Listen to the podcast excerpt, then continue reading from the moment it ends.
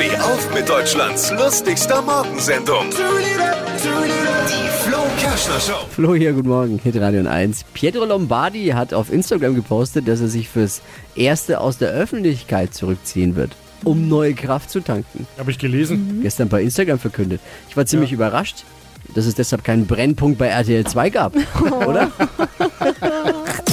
Mehr aktuelle Gags von Flo Kerschner jetzt neu im Alle Gags der Show in einem Podcast. Podcast Flo's Gags des Tages. Klick jetzt hitradio n1.de. Die heutige Episode wurde präsentiert von Obst Kraus. Ihr wünscht euch leckeres, frisches Obst an eurem Arbeitsplatz? Obst Kraus liefert in Nürnberg, Fürth und Erlangen. Obst-Kraus.de